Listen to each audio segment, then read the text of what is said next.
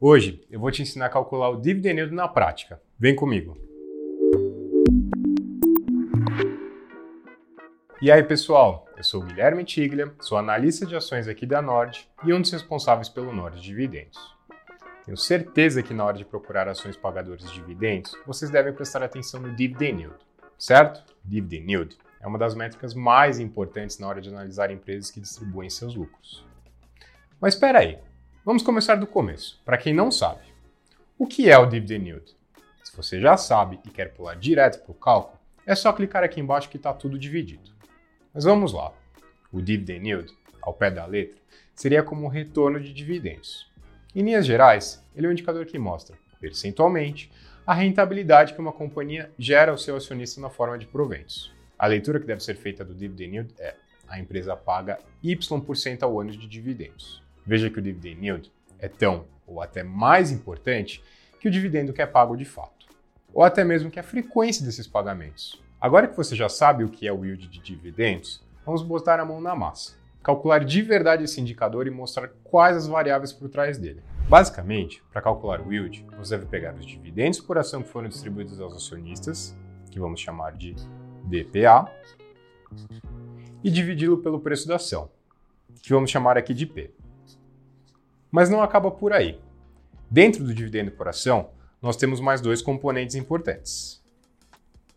O lucro por ação, que vamos chamar de LPA, e o payout de dividendos.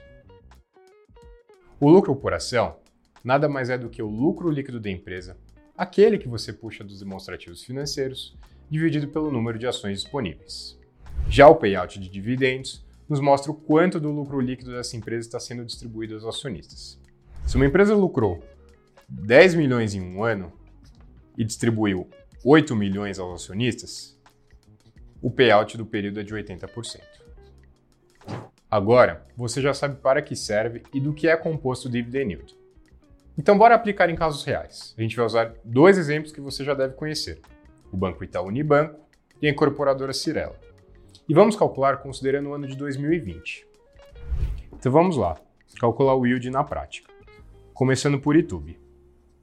Lembrando que o yield, como a gente já falou, ele é calculado através do lucro por ação vezes o payout de dividendos dividido pelo preço da ação. No caso de YouTube, nós temos um lucro por ação de R$ 1,90 um payout de 67% e um preço, considerando o fechamento do último dia de bolsa do ano de 2020, de R$ 31,60. Fazendo as continhas, a gente chega em um yield em torno de 4% ao ano, o que é aproximadamente duas vezes a nossa taxa Selic.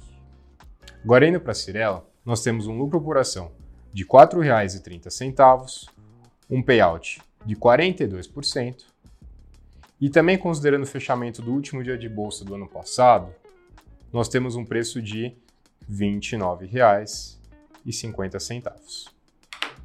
Fazendo as contas, a gente chega em um yield de 6,2% no mesmo período, o que é aproximadamente três vezes a nossa taxa Selic, o que não é nada mal para os patamares atuais. Mas então, só porque a Cirela tem um yield maior, quer dizer que ela é uma melhor ação para uma carteira de dividendos? Não necessariamente.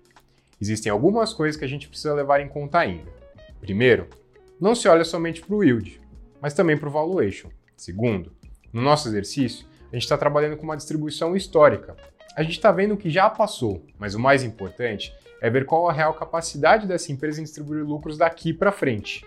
Distribuição passada não vai refletir o que vai vir daqui em diante. Terceiro, a Cirela pertence a um setor extremamente cíclico, e pensando nisso, talvez ela não seja a mais adequada para uma estratégia de dividendos pensando no longo prazo, mesmo tendo distribuído excelentes dividendos no ano passado. No momento bom, ela pode estar distribuindo bastante, mas provavelmente não vai ser da mesma maneira quando o ciclo estiver em baixa. É muito diferente de alguns casos do setor bancário ou até mesmo do setor elétrico. Esses são setores mais previsíveis e a gente tem bem menos volatilidade na geração de caixa. Mas mesmo assim, é importante analisar caso a caso, sem generalizar, até porque cada um tem uma estratégia diferente para si mesmo. Então é isso, pessoal. Se ficou alguma dúvida, comenta aqui embaixo que a gente responde e não se esquece de se inscrever no nosso canal para não perder os nossos vídeos e as nossas recomendações.